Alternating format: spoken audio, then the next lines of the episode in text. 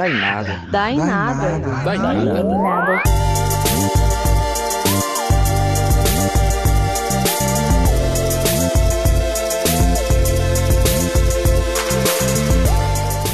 Diretamente dos estúdios faraônicos. De rádio e podcast. Está começando mais um Dá em Nada. Eu sou o Gabriel Araújo. Eu sou Márcio Peixoto e a gente trouxe hoje de volta uma convidada que já participou em duas edições. Vocês não pediram, mas ele voltou. É, ele voltou e ele vai voltar algumas vezes, né, gente? Quando o tema for condizente com a presença dele, com a opinião dele. E porque ele tem ótimas caixas de jogos pra colocar o microfone em cima. É, e funciona super bem. E é ótimo gravar aqui na casa dele porque sempre tem cerveja, gente. Então a gente trouxe de volta Alan Góes. Bem-vindo, Alan!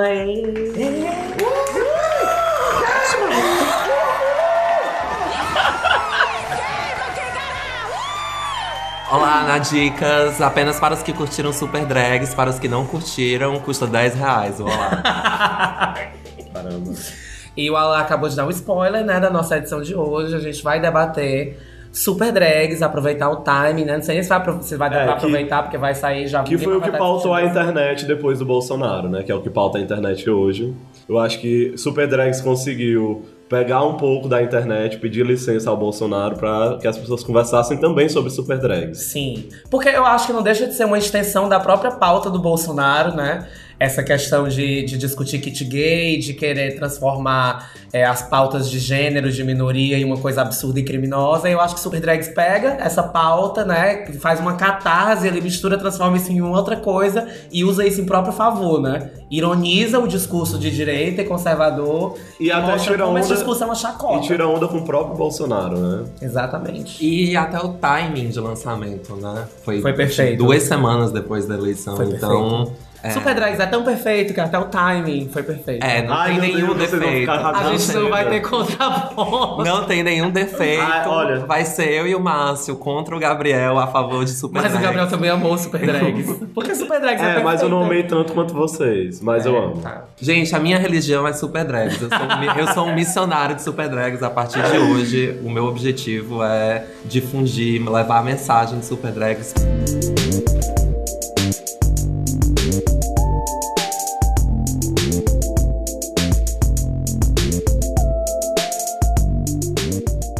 Se você quiser conversar com a gente, você pode mandar a qualquer momento um e-mail para dainadapod@gmail.com para reclamar, para brigar, para dar sugestão, para pedir pra gente falar sobre alguma coisa. Vocês sabem, né, que se vocês quiserem acessar a gente ou, de certa forma, acompanhar o que a gente tá fazendo, a gente tá em todas as redes, principalmente o Instagram, que é a nossa rede mãe, que é arroba podcast da Inada, e Facebook e Twitter como arroba podcast da Inada também. E tem o Clube da Dica de Ouro, que é esse clube completamente VIP para você que quer ter acesso ao nosso conteúdo extra e acesso a gente também.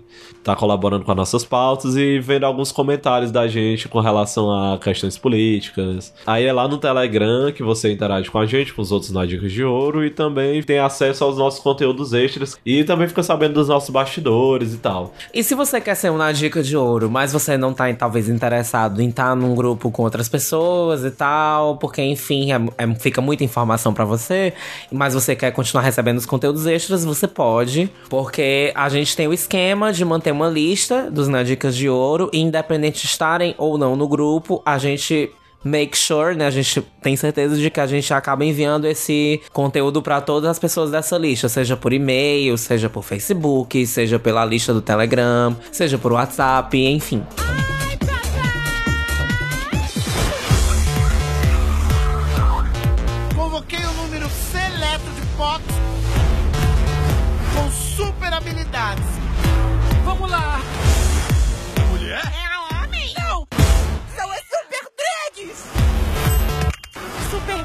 Eu conto com vocês. Engole isso, sua bandida! Pois é, gente, Super Drags estreou na Netflix aí um dia desses, deve fazer Não, só introduzir dias. aqui pro pessoal da minha live. A, a gente tá- vai começar a discutir agora sobre Super Drags, gente. É a Fácil. série de animação da Netflix, que foi lançada essa semana, semana passada. Foi essa semana? Foi semana passada. semana Semana passada. E aí a gente tá gravando essa edição pra discutir a série, né? Então, vamos lá. Então, é, Super Drags é uma série de comédia, de comédia, assim, meu nonsense da adulta da Netflix, que foi a primeira. Eu, eu acredito que foi a primeira animação dedicada ao público LGBT do Ocidente. Tem outra, eu não tô falando de Três Espiãs Demais. Tô Drag, falando de- tá falando tipo série. Gay é porque é uma, gay, é porque é uma animação gays. LGBT. Fora né? os pornôs. Não, série animada, série é, animada, fora os gay pra pornôs, gay. É, que, Ah, porque já existem os pornôs de animação. É, de mais animação. mainstream, né? Porque eu sei que no Japão tem os yaois, que é tipo... É que é tipo isso, né? Que é, não, é, é tipo uma novelinha, coisa meio mela cueca. Mas é assim. meio soft porn, né? É, é, é, alguns são soft porn e diz que alguns são. É, tem uns mais eu tô explícitos. falando, eu tô falando que é mela cueca, mas eu nunca vi. É- Enquanto a gente tá gravando o podcast, a gente tá fazendo uma live no Instagram e a gente tem alguns comentários. O senhorito Noronha fala que Super Super é Drags é um lixo, é ruim.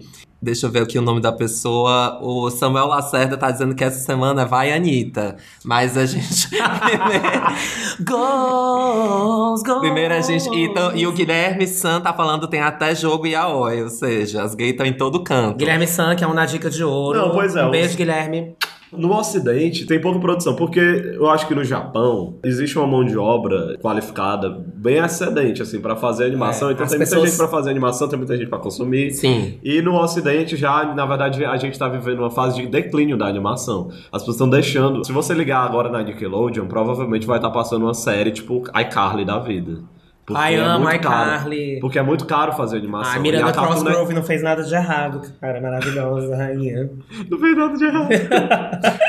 Eu Fala acho, entrando aí já no, no tema do Super Drags, eu acho que tem uma coisa também que é, é a Não, mas- geração que consome animação, falando no ocidente. Eu acho que a geração de agora, eles não consomem mais tanta animação. Quem consome animação é da nossa geração millennium pra trás. Isso. E aí, de certa forma, os, o mercado de animação ele foi se tornando para um mercado de animação mais adulto. Mais adulto, é verdade. Né? E as crianças foram deixando de assistir De consumir Tanto é animação, que- pra animação, consumir tanto é que a pra Cartoon consumir youtuber, pra consumir outras E, e consumir umas animações da- daquelas 3D feitas de forma lixo, assim, é muito comum, assim, tipo, e umas animações mais rudimentares, mas assim, por exemplo, teve um fenômeno da Cartoon Network recente, que é de Hora de Aventura, Steven Universe, Sim. essas coisas. Mas esses desenhos são bem adultos, né? São desenhos que são adequados para o público infantil, mas que bombou foi com os adultos, assim, Uhum. é, eles são bem conceituados por causa dos adultos. Uhum. Por exemplo, a, a TV Globinho morreu por causa das questões de, das legislações com relação à publicidade infantil. Infantil. Isso acontece no, no mundo todo, meio que os canais de animação estão morrendo. Tudo culpa do Green da UFC. Não, aí o que que aconteceu? A publicidade infantil foi pro, pro mundo virtual, né? Pros youtubers, pros Felipe, Lucas Neto, né? Que a gente... Felipe Neto. Não, Ah. é o irmão dele, É o irmão que é dele. mais direcionado a... crianças. Ele é pras youtuber crianças, que é youtuber Tu também. tem que ver, é muito Aí bizarro. ele faz, É muito ele, ele faz essas coisas tipo, ah, banho de Nutella pra. Não, tem um os- que ele, ele fica abrindo brinquedos, aí ele brinca, aí cai em cima do brinquedo, como se Uhum. ele... E é tipo um homão, né? Assim, É, um tipo, homão é um, assim. é um pai de família. um pai de- um boné pra Ai, trás. foi ele que fez o banho de Nutella? Foi. Ele faz esse tipo de coisa, assim. Eu acho isso tão bizarro. Porque uma vez que a publicidade né, não pode mais se caracterizar como publicidade num produto comercial infantil, aí vocês Tem vão, eles vão pro YouTube, formas de introduzir é, o produto de uma forma pros que não jogos, seja... é. né? Pensando agora, eu acho que uma criança ela consome muito mais jogo de, de Mas aí internet pensando- do É, que, mas aí eu acho que já Vídeo pensando- de youtuber jogando Minecraft. é, do que animação. E criança brincando com bonequinha. Tipo, a- a- uma menina brincando de boneca no YouTube, aí as crianças assistem. Você pensar essas personalidades da mídia, tipo youtuber mesmo, que começa a criar uma carreira em cima de lives deles consumindo um jogo, né? Uhum. Tipo a própria Samira Close, por exemplo, né? Que, que tá fazendo. A Samira Close, na verdade, ela desconstrói isso, né? tá- Não, mas ela não, de- não deixou de fazer uma carreira dentro de um Sim, jogo, porque certeza. ela, ela vai. Ela pega aquele jogo que tem uma finalidade que funciona de um, modo, de um modo X e ela começa a construir um outro uso pro próprio jogo, né? Uhum. Porque ela tira o jogo desse lugar de, de batalha, de não sei o quê, né? Porque é, é esse tipo de coisa, né? O jogo. Qual é o jogo que ela joga? É vários, GTA. Ela transforma os GTAs da vida, assim, num The Sims, né? Sim. Tipo, fica indo pra cima e pra baixo, trocando de roupa e, e É. brigando. Ai, travesti, não sei o que, não sei o que. Tipo, Sim, mas o que eu queria dizer é que o Brasil ele tá vivendo uma micro primavera da animação. Porque teve uma animação da Cartoon Network que também agrada os adultos, que é a Irmão do Jorel. Tem outras animações, tem tipo Historietes Assombrados, não sei o que, tipo, tá nascendo um pouco desse mercado de animação seriada no Brasil. E dentro desse contexto nasceu o Super Drags. É, realmente tá tendo esse boom de. Não, só, acho não de não só de animação, mas acho que de produção audiovisual. Atual. Lá gente- vem a petista. Não, é porque a gente tem, é porque a gente tem sempre um déficit ali com os Estados Unidos, né? Então, Sim, assim, total, as coisas acontecem nos é. Estados Unidos, sei lá, nos anos 80, aí vai chegar a 20, 30 anos É. aqui no Brasil. As Então, animações nos Estados Unidos nasceram nos anos 30. nos anos 30, 30, e nos anos Disney, 50 foi uma 20, primavera fodida, Uhum. assim, que... É pra você ver, por exemplo, o Akira, né, nos anos 80. A animação é, é- Mas o Akira não é americano, ele é, oriental. É, é japonês. Não, Mas aí, aí é uma aí no qualidade Japão, já pós, pós-guerra e tal. É. Aqui isso tá acontecendo.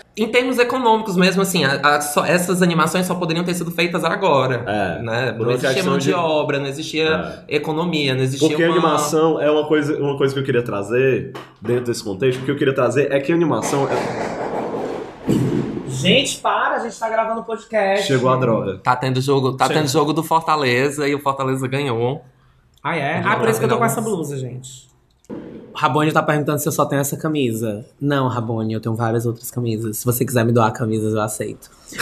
E o Félix tá dizendo assim: irmão do Felipe Neto, uma desgraça humana, mas tão bonito o rosto. É, mas é porque a animação é um investimento muito caro. Se você tirar dinheiro do bolso pra investir na animação e, se ela, e ela não vai dar certo, é muito diferente você tirar dinheiro do bolso pra fazer um seriado, entendeu? Uhum. É muito mais caro. Você faz um seriado, gasta uma grana fodida no seriado e é muito mais fácil ele ter retorno. Animação não. animação é mais difícil porque as pessoas não estão dispostas a ver animação, geralmente. Você tem que ter um público que queira ver esse desenho. Uhum.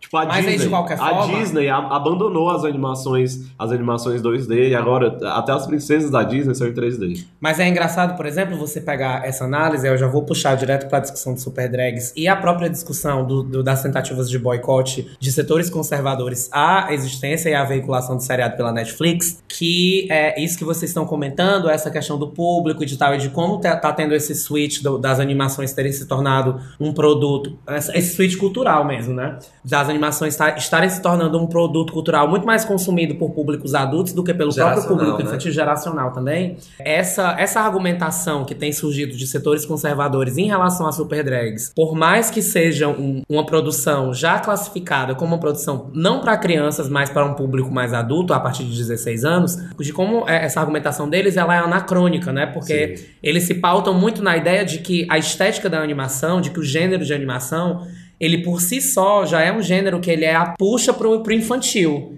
De que o- o- os setores adultos, as pessoas adultas não, não consomem esse tipo de coisa. E ao mesmo tempo tem a crítica dessas pessoas ao fato de serem das drags no, no- no desenho, elas ocuparem a posição de super-heróis. E de que isso já seria, de certa forma, uma apologia para uma criança quando ela assiste, né? Quando ela vê um super-herói, porque o super-herói, de certa forma, é um, é um modelo, é um role model, né? Uhum. É porque E aí a argumentação deles é muito construída em cima disso, mas é uma argumentação que ela é tão descabida de uma análise contextual do, do- do que a gente vê agora, que ela cai por terra, né? Assim, que é um boicote que ele acaba sendo completamente pautado em ignorância em- em- e ele não é funcional, assim. Não tem como você dizer, você ouvir um, um contraponto à existência de super drags pautado nesses argumentos e você achar que é válido, porque ele já nasce da desinformação em relação ao próprio propósito do surgimento do, do desenho, né? É porque ao mesmo tempo que pode ser um- uma coisa desonesta, porque, por exemplo, essas estratégias de luta contra a ideologia de gênero são coisas desonestas, são espantalhos, ao mesmo tempo, existe um preconceito mesmo com o adulto curtindo coisas de cultura pop, meio nerd, essas coisas de super-herói. Foi quebrado, né, com essa coisa da Marvel, depois do, do Homem de Ferro, de ter lançado aqueles filmes mais adultos, que tem um, um, um respaldo, assim, de ser meio fundido com filme de ação, mas mesmo assim existe um preconceito. Mas a própria de- cultura de de- de- estar assistindo um desenho animado. Eu, tipo, ah, eu não sofri preconceito, mas assim, já rolou estranhamento de eu, de algumas pessoas, de comentário de eu gostar, por exemplo, de Hora de Aventura. É, rola mesmo. Eu rola, sei que rola, um mas, estranhamento. mas de certa eu acho forma, que essa, isso- essa ideia do, do, do super-herói como sendo um, um tipo de personagem que só apetece a um público infantil, ela é completamente é desgastada. Isso não existe. Isso é muito, tipo, muito desvalidado assim, há muito tempo. Porque a gente tem produções É, mais, é bem mais né? antigas que são filmes, são produções adultas que tem que trazem o super-herói no centro, assim, no epicentro das narrativas e etc. Então, você dialogar querendo colocar a ideia do super-herói, não sei o que, como algo que é relacionável imediatamente apenas a um público infantil, é sem informação, né? É tipo, é uma postura sem informação, Mas, por exemplo, no Brasil tem um, um- um filme sem crítica. que é o com a Camila Pitanga, que é nacional, que é da qual temática qual adulta. 2040, é esse? Deixa eu ver. Não. É um que se passa no Rio de Janeiro. É, no Rio de Janeiro do futuro, é, uma onda. São três, três horas. É, É uma história de amor e fúria. Esse filme foi um fracasso total. de A galera tá paquerando na minha live, é? Que história é essa? Rodrigo, tu entrou na minha live só pra paquerar com os boys, foi? Viado. Gente, só contextualizando o que o Márcio tá falando, essa argumentação foi da Sociedade Brasileira de Pediatria. É, porque foi, anu- deixa eu contextualizar, foi anunciado Super Drags como uma animação voltada para o público LGBT, com muita viadagem, e aí os conservadores viram isso como oportunidade pra ficar fazendo showzinho, né? A verdade é essa, porque é isso que eles fazem. Esses, É, esses o- políticos conservadores. E teve uma, uma nota de repúdio na Câmara que pedia para que o, o programa não fosse 16 anos, fosse 18 anos. Efetivamente, isso não é uma. Aham. Não é uma luta, tá entendendo? O que, que eles ganham se, se isso for para 18 anos? É só um, um processo, como o Gabriel tá falando, de construir uma narrativa em cima do Super Drags, uma narrativa de combate. Mostrar que a, a ideologia de gênero é real, tá Uhum. aí, ó, até a Netflix, até a Globo, todo mundo junto, tudo, o New York Times, tudo junto contra eles. Contra os a família. Contra, os- contra a família. Contra os heterossexuais. Foi anunciado que ia ter Super Drags e rolou todo esse bafafá. Tanto a Sociedade lá brasileira de, de pediatria lançou uma nota de repúdio. Agora, mais recentemente, esse deputado do Acre, ligado a quem? Ao Fó de Galinha. Ao Bozo. Lançando essa nota de repúdio. Ou seja, a série antes de ser lançada, ela foi atacada. A Netflix, inclusive, militou muito. Lançou uns vídeos aí com a Silvete Montilla falando pro público. Alô? Pode ir? Estão dizendo por aí que Super Drag é pra criança. Quê? Vocês estão achando que eu tô com cara de galinha pintadinha? Comigo não! Viado! Vai ter desenho de viado na Netflix, sim! Mas para maiores de 16 anos. E eu lá vou querer entrar na área Kids? Eu não aguento mais. Já me basta aquelas três lesadas pra eu ser babá, gente. Não quer que os outros vejam? É. Bloqueia, coloca a senha. Não sabe como faz? Joga no Google. Ai, arrasei, a chapa afrouxou. Era E se você for parar pra pensar no, no absurdo que são esses ataques pré-lançamento da série, você não tem acesso a- a- ao material da é série. Você série. não sabe o que é a série. O que você sabe é o quê? Que, exi- que vai ser lançada uma série Que era pra com protagonistas drag queens. É. Voltada para o público, público gay que tinham drag queens como super-heróis. Ponto. Era a informação que você tinha sobre a série. E isso já movimenta todo esse, ímpeto de proteção, né? às crianças. Principalmente por uma associação nacional de, de pediatras. Gente, como. Sendo não, que a série. como é que e é são- muita burrice, porque a série ela é da Netflix. E a Netflix ela já tem uma área Kids já pronta exatamente pra proteger a- as crianças do conteúdo adulto da Sim, Netflix. sim, a Netflix tem os próprios mecanismos que permitem esse controle, né? De Tanto é acesso que a a- conteúdo e tal. A própria Netflix lançou um vídeo, não foi? Silvete Montilla, que é fazendo a vedete, né? Falando, joga no Glu Glu. Aí cai a chapa dela, é maravilhosa. explicando como fazer para os pais tentarem controlar de alguma forma o acesso que as crianças ou os filhos têm. Não existe, tipo, essa política de controle que eles querem colocar, ela, ela já é possibilitada pela forma como os pais educam os filhos, como os pais consumem a Netflix. Então, tipo assim, é que nem estavam fazendo crítica ao amor e sexo, entendeu? Postaram um vídeo que eram uns caras com a bunda de fora no amor e sexo. bundas velha murcha. E aí a galera achando absurdo, nossa, não sei o que, vocês não têm respeito pelas crianças. Gente, pelo amor de Deus, o programa ele passa meia-noite. 11 horas, né? É, e tem assim. classificação indicativa. Se, se o seu filho tá vendo esse programa, então é você que tá fazendo alguma coisa errada. Me poupe. Mas eu tenho uma pergunta. Vocês deixarem não, o eu fi- não os tenho filhos... estrutura pra discutir com essa gente. Vocês deixariam os filhos de vocês assistir Super Drags? Sim, total. Eu deixaria, Eu claro. também. Total. Eu, eu, lembro, eu vi também. um comentário Vai que era assim, vai ali. eu vou passar pro meu filho e não sei o quê. Vai ali aprender a Bíblia. Mas eu vai acho que a entender criança. o mundo. eu acho que a criança acha chato, vai achar chato. Ela não acha que... Não, não Ela não sei. vai talvez- entender Eu acho que a série, ela é difícil de você entrar na série se você não tem convivência É. com, com pessoas LGBT. Se você não pega as referências, fica muito chato. Porque é muito código linguístico. Mas é muito quando, código gente, linguístico. quando eu era criança, eu não entendia nada. Eu só assistia as coisas ali, via as imagens passando. Eu não sei como é que estão as crianças de hoje em dia, mas eu acho que elas são muito mais espertas do que eu. É, provavelmente. Mas, não sei. não sei, eu acho que existe um nível de interpretação. É que nem aquela piada da Rocicléia, né? Que a- o menino chega. Ah, a mãe chega pro filho e fala: Meu filho, vamos falar sobre sexo. Aí a criança. O que é que a senhora "Vamos, quer o que é que a senhora quer saber? Qual a sua dúvida? eu, tô, eu tô lendo, o meu papel agora é, É, ler os ler os comentários. comentários. A galera tá se dizendo, acho que não. Pelo fato de que ele iria querer usar na escola e seria discriminado. A criança deveria falar sobre super drags. A, a criança ia querer ser alemão chifon e, ela, e ela ia sofrer bullying.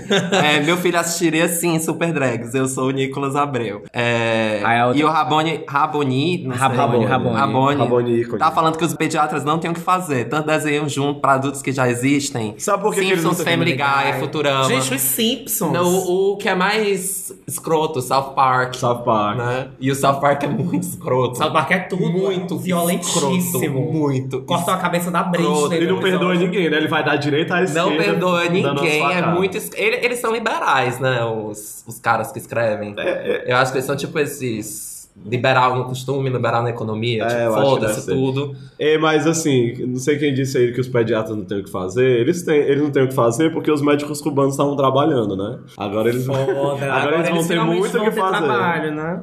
Sim, aí as gays estavam completamente desesperadas, pararam até de pensar na eleição. Pararam tudo. E aí, Deixaram de voltar no Haddad pra ficar assim, esperando o Super, Super sair. e aí foi num timing perfeito, né? Porque foi um timing. é, Esse ano de 2018 foi. foi Super Drags é tão Foi perfeita RuPaul. que até né? o timing. Foi é, RuPaul. foi. Aí teve All Stars, não foi? Foi. Aí depois do All Stars veio a eleição. Aí depois das Super eleições Drags. vem Super Drags e agora vai RuPaul voltar novo. RuPaul. Então, Pra as, gays, consolar, as né? gays estão efetivamente entretidas, elas realmente estão com pautas importantíssimas, né? Deixa eu tirar essa Que pública. acaba uma e entra outra. Olá, meus amores. Eu tô aqui bebendo o minho da Vassa, né? Essa Eu comprei no cerveja que é supermercado por R$3,90. Comprei no supermercado por R$3,90. Essa cerveja que é super gostosa, ó. Hum. Gravando aqui o podcast, ó, bem gostoso. Pra vocês que estão em casa também, super indico aqui. A gente também, enquanto a gente tá aqui gravando, a gente tá fumando aqui esse cigarro, ó, o Luke Strike. É um cigarro super gostoso também, meus amores. Mistral, ó. Mistral. É super gostoso também, meus amores. Ó, ele tem essa bolinha que você estoura e fica com um gostinho de, de. Não sei, um gostinho mais, mais legal. Um gostinho de menta e de hortelã. Pra vocês que fumam, meus amores, eu super indico, tá? Uhul! É tricolor, cara! É tricolor! Aí nesse período, entre a estreia de Super Drags e a, a expectativa, teve a sexta-feira, porque eles não lançaram na meia-noite. Eu, fiquei, eu fui duas horas da manhã Tu ficou procurar. esperando, Ficou amiga. esperando a Não, não fiquei esperando. Ficou Eu esperando. tava fazendo outra coisa, Aham, mas aí eu é, fui é. lá e não tinha, entendeu? Aí eu fiquei puta. Aí depois, um tempo depois, eu tava fazendo outra coisa, tava, sei lá, jogando videogame. Aí eu fui lá olhar e não tinha lançado. Eles foram lançar lá pra de manhã. Aí quando foi de manhã, eu fui lá e assisti. E aí, E aí? tomou? Não, eu quero saber o Pronto, que vocês agora a gente, das agora a gente vai. Não, peraí, peraí, peraí. Agora a gente vai entrar de fato na discussão, Na análise. na Não, análise. eu quero que vocês falem sobre as primeiras impressões. As primeiras tá? impressões. Porque as primeiras impressões são uma coisa, depois matura. Não, porque assim, eu não sei se vocês sabem, mas as minhas primeiras impressões são frutos das primeiras impressões das outras pessoas. Então, tipo assim, quando eu vejo todo mundo comentando, eu começo a já construir na minha cabeça o que é a série. aí eu fico. Aí Eu amo porque tu, é tu tem uma, uma habilidade que pode ser um defeito, sei lá, de sempre ter uma opinião sobre uma coisa que tu não viu, né? Então tu já É, construiu a tua é. opinião. Não, eu peguei, eu tava vendo todo mundo falando, ah, mas a série é muito falocêntrica, ela é muito datada, ela é muito estereotipada, não sei o que, não sei o que. Eu fiquei pensando. Não, provavelmente é porque é bem escrachado Uhum. e deve ter muita piadinha com negócio de pau e não sei o que, e sexo. E aí tem umas gays ofendidas porque eu acho que a série tem um- ela, ela deve funcionar como um espelho. E aí, como ela funciona como espelho, muitas vezes você, nas discussões de representatividade e tal, fica todo mundo naquele purismo, né? Porque você, ah, eu quero representatividade, eu quero alguém que eu olhe, tipo, ah, é, eu não sou só essa caricatura, eu sou uma pessoa que trabalha, uma pessoa que não sei o que, que é séria, babá. E aí, quando você vê uma animação dessa que é completamente escrachada, irônica, satiriza tudo, todos, tipo, satiriza a gay, a gay afeminada, satiriza a gay que não é afeminada, que é discreta fora do meio, satiriza Bolsonaro, satiriza Xerezade, satiriza todo mundo, aí você fica tipo, ai, mas talvez, talvez as pessoas esperassem. E pega pesado, né? Pega, talvez as pessoas esperassem que, que a sátira, é, é, é, o deboche fosse só com o outro e as drags fossem essas personagens mais clean, mais que estão que certas, estão corretas e são bonitas e maravilhosas. Mas elas mesmas também têm os seus defeitos e seus problemas dentro da série, seus, É, seus tá todo, paradoxos. tá todo mundo errado ali, né? É. De alguma forma. Tá todo mundo da... Claro que tem os vilões e os mocinhos, mas tá, tá todo mundo meio cagado. Mas aí as quando eu impressões- assisti, mas as, as primeiras impressões, aí eu fui assistir. E aí quando eu assisti, é, eu assisti assim, três episódios de uma vez, são cinco, né? Pra quem ainda não viu, a temporada Um dos tem maiores defeitos. Tem cinco episódios e cada episódio tem em torno de 20 a 25 minutos. E aí eu, eu não assisti o primeiro episódio e parei, porque muita gente assistiu o primeiro episódio e achou problemático e não continuou. É, porque, a- mas assim, eu assisti três episódios e, e o segundo, o terceiro e o quarto episódios, eles são episódios que eu percebi assim, eles se focam, cada um deles, em uma das super drags. É, tem. E são- trazem um- uma questão de cada uma, que são questões que dizem respeito à, à vida de muitos LGBTs. Não, agora, só antes de entrar nisso, porque tu tá falando em termos de estrutura, né? A estrutura da série, ela tem a primeira, o primeiro episódio, são cinco episódios. O primeiro episódio que é tem uma apresentação. uma apresentação. Aí os três universo. episódios do miolo, cada um tem a, o protagonismo de uma das super drags. E no final, depois, depois que elas superam, digamos seus assim, problemas, né? Às a única, demônios. a única que eu não consigo compreender muito bem é a Donizete, né? Que é a Porque- Scarlett Carmozan, que é a negra, que é a personagem negra. Sim. Porque a, a Leia Monchifon, ela é a gorda que tem, né, problemas não de padrão. aceitação, a não padrão e tal, e que tenta se tornar uma padrão. E aí depois ela percebe que né, ela, ela só vence o, o, o inimigo depois que ela cria autoestima. A padrão tem um pouco ainda de Ela problemas não é com a família. casa. É. É, um relacion, com problemas de relacionamento E familiar. com a própria tem aquela coisa da sexualidade cura e com a gay. E com a própria, própria homossexualidade, E aí né? a assim, coisa da cura gay, e né? tem toda a coisa dela ser justamente a padrão, né? Que é a que teoricamente seria a mais aceita entre as três, né? Porque a branca é a que é pa- padrãozuda. Mas e essa, tal, essa personagem padrão, ela tem uma coisa que eu acho muito interessante, porque ela é, ela é padrão em termos de corpo, mas ela é a mais afeminada. Ela, é muito tem- afeminada. Ela é afeminada e ela é a mais pêssega, né? É. Que eles chamam. Ela é a mais- aí- ela- eles dizem assim, ela é- Tem no, tem no comecinho, eles falam a Lemon Chiffon é a milituda, justamente porque é a gorda, né? Que Aham. não é aceita nos padrões e tal. A... Donizete, a escrachada. a não, a Donizete é a POC. Que é aquela que que tem a, a gilete debaixo da língua, Que que, é não aceita desaforo. A Donizete, eu tenho a minha teoria de que a Donizete, é, mas aí só abrindo, a e a Safira é a pêssega, a bichalice. Que ela é meio isso, ela é a que é a bonitona, é bem aceita. Ao mesmo tempo que ela é uma Pokémona, afeminada. ela é uma Pokémon, é uma bicha que joga Pokémon. É, e... e ao, mesmo, e ao mesmo tempo acho que ela, aquela meio tipo assim, ai, homofobia não existe, tá entendendo? Eu Acho que ela, ela seria um pouco disso, assim. Que ela dessa tá mais dessa gay padrão, é, dessa gay padrão que tá tranquila no rolê, porque ela é bem aceita e tal, não sei o quê. E que tudo, qualquer discussão é besta e tal, não me, não me representa. E a Donizete aqui entende o mundo completamente. né? porque a vida dela é muito difícil. Sofre muito preconceito. E a Donizete, eu acho que é a única que não tem um Um demônio pra lutar contra. um demônio pra lutar, porque ela, ela vence o monstro pela sabedoria dela. Enquanto No episódio a- dela, né? É, Porque o episódio quando- dela já é, já é meio que, que É a catarse do- construção. do- do- e já é uma temporada. construção pro conflito final. Então, o dela já ela perde um pouco de espaço pra trama lá da menina sequestrada. Não, mas é engraçado porque assim, a, a Lemon ganha quando. É, Ela ela descobre autoestima. que tem autoestima. A segunda ganha quando ela descobre que não tem problema em ser gay, que ela não tem que estar ali na, naquele campo de concentração do Sandoval. A terceira ganha quando ela descobre que a Goldiva é falsa. É. E porque a Goldiva jamais abriria uma porta.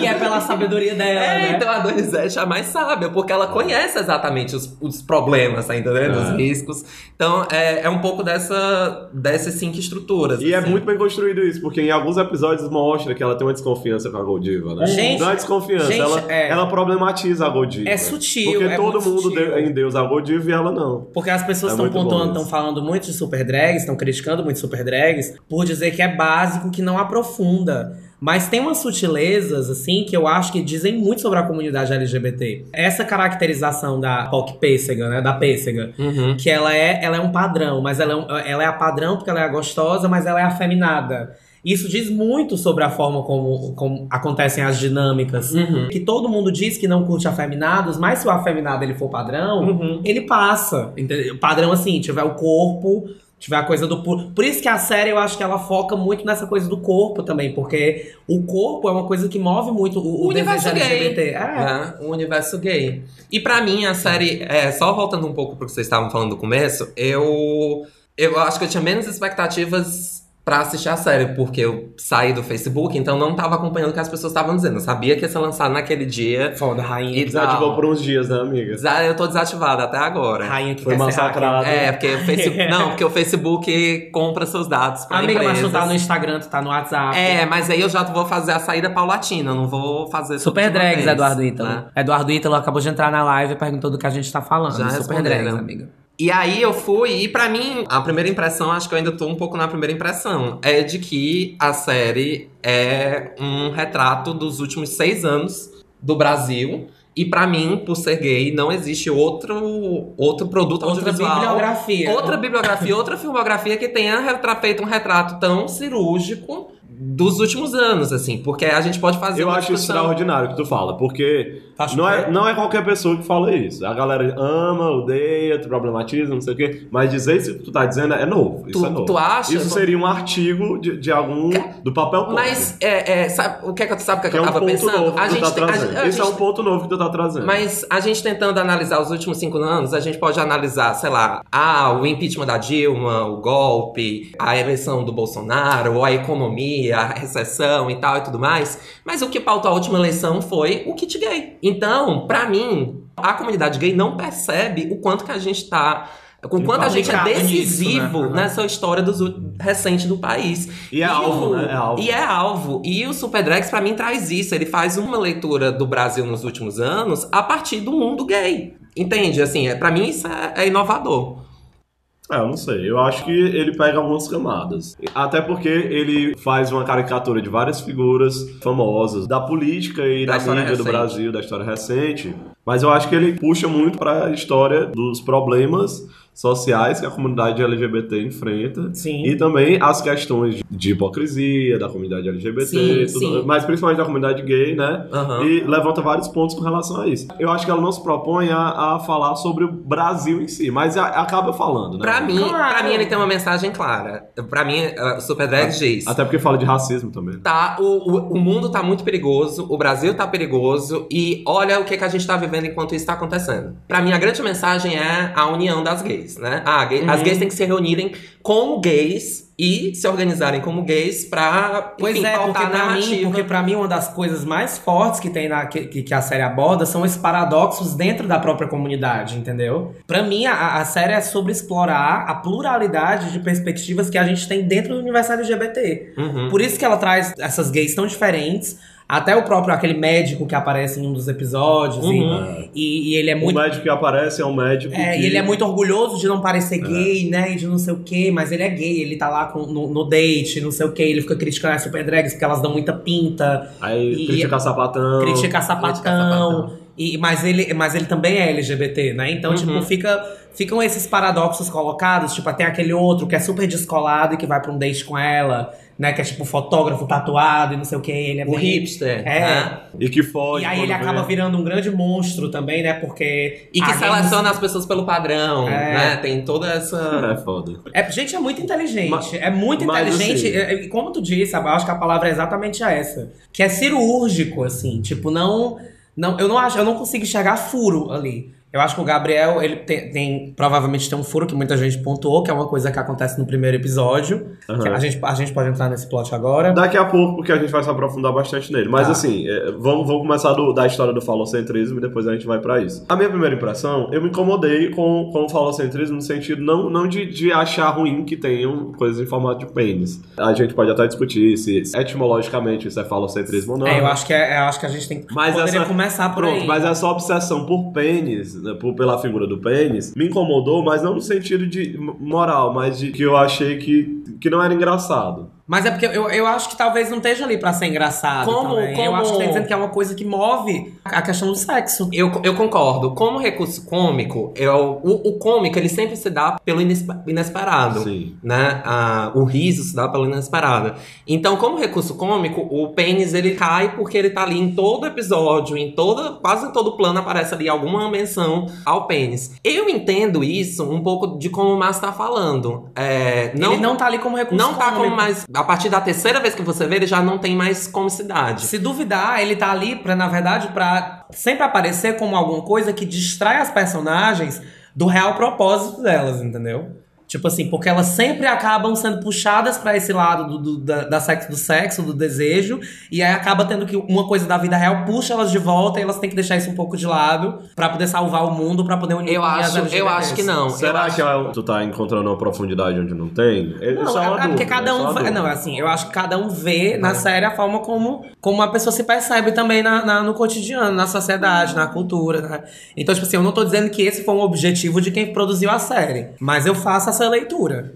As menções ao pênis, elas me dizem o seguinte: qual é o problema da gente gostar de piroca? Pronto.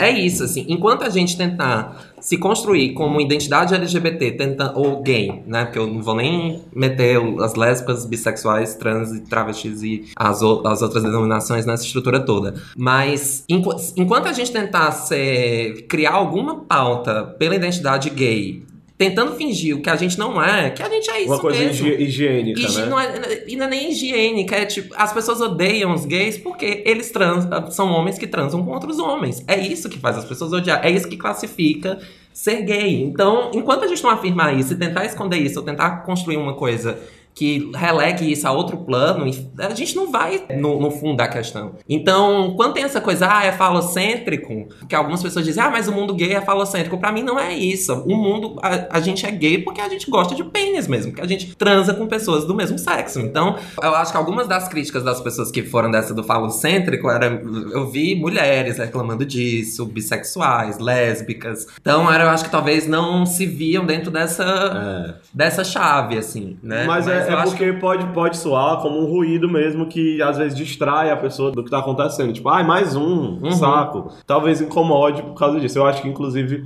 provavelmente eles estão diminuindo isso na próxima temporada. A não ser que eles sejam muito ousados e insistentes em reforçar esse discurso. Aí, se voltar os pênis em todo canto na próxima temporada, é porque o Márcio tá certo. Porque tem um propósito dentro do. É, porque eles acreditam no pênis em todo canto. Como eu não tive acesso ao Facebook, então eu não tive muito acesso ao que as pessoas estão comentando ou Tá bom, problematizando tá bom, sobre é, super drags. Então eu queria que vocês falassem um pouco do. Do que as pessoas estão do que, trazendo. que as pessoas estão trazendo, do que, que elas estão discutindo, quais são os problemas. Eu acho, que a, eu acho que a coisa que tá fazem. sendo mais debatida pra criticar Super Drags é a cena de estupro que tem no primeiro episódio. A cena é a seguinte: as Super Drags estão querendo salvar um grupo de POCs que estão em um ônibus conduzido por um cara homofóbico e esse ônibus tá, tá levando elas pro show da Goldiva, que é uma drag superstar que é, é dublada pela Pablo Vittar. E aí esse cara sequestrou o ônibus e ele ameaça jogar o ônibus de um penhasco e ele joga. E aí o ônibus cai no mar e aí as Super Drags vão salvar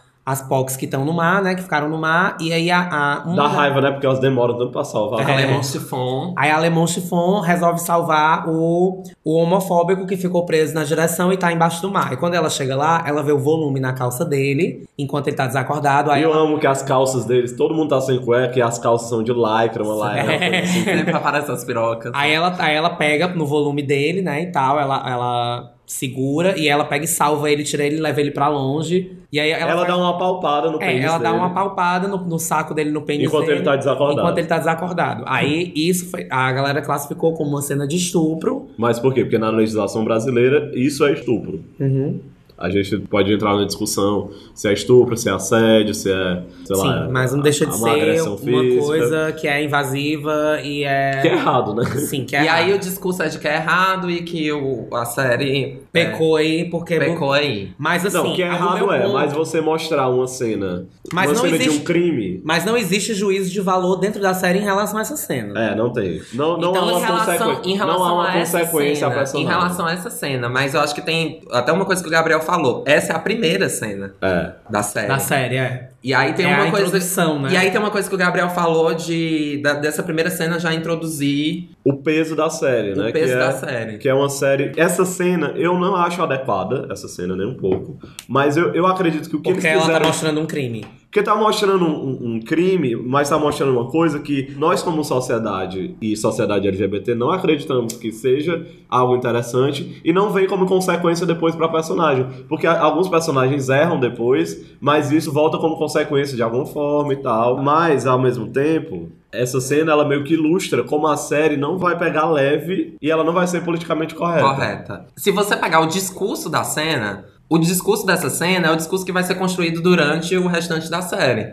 De uma que- forma mais leve. De uma forma mais leve, mas o, o primeiro discurso dessa cena é: tem um cara que é o homofóbico que tá ali, que vai se matar e vai. Ele até fala, né? Ah, eu, eu odeio gay, vou me matar e vou levar todos os gays juntos comigo. As super drags falham em salvar, depois elas vão, ajudam todos, e elas ainda deixam o cara que criou todo o perigo, criou todo o problema, se salvar porque ele era bonitinho. Então, o discurso da cena, de certa forma, é. Um pouco desse costume gay gente de alimentar os algozes, de alimentar né? os algozes, de passar a mão, de, sabe, de, de consumir coisas que não nos, nos, nos Total, pertencem. total, total. De do cara falar um monte de besteira, ah, mas fulano é, é bonitinho. Não sei, mas, sabe, eu acho que é justamente essa primeira cena diz, gata, vocês não estão percebendo o perigo que tá Sim. rondando. E aí, por isso, por E é isso por que isso eu digo... e eu acho que esse ponto de vista valida o que eu falei sobre a coisa do falocentrismo e do pênis sempre ser essa distração em relação aos objetivos reais das personagens, entendeu? É, mas isso entra em contradição total com o que o Alan trouxe, né? Não, o Alan, não o entra. Alan ele traz o falocentrismo como uma proposta de estética, De de, de estética, ser normal, de, ser, de normalizar o desejo pelo, pelo pênis. E tu já Uhum. traz que falocentrismo é uma distração pra gente. Não, ele, ele é meio que uma distração porque é da natureza LGBT o desejo. E o desejo é exatamente pela coisa do, do corpo, do, do sexo, do falo.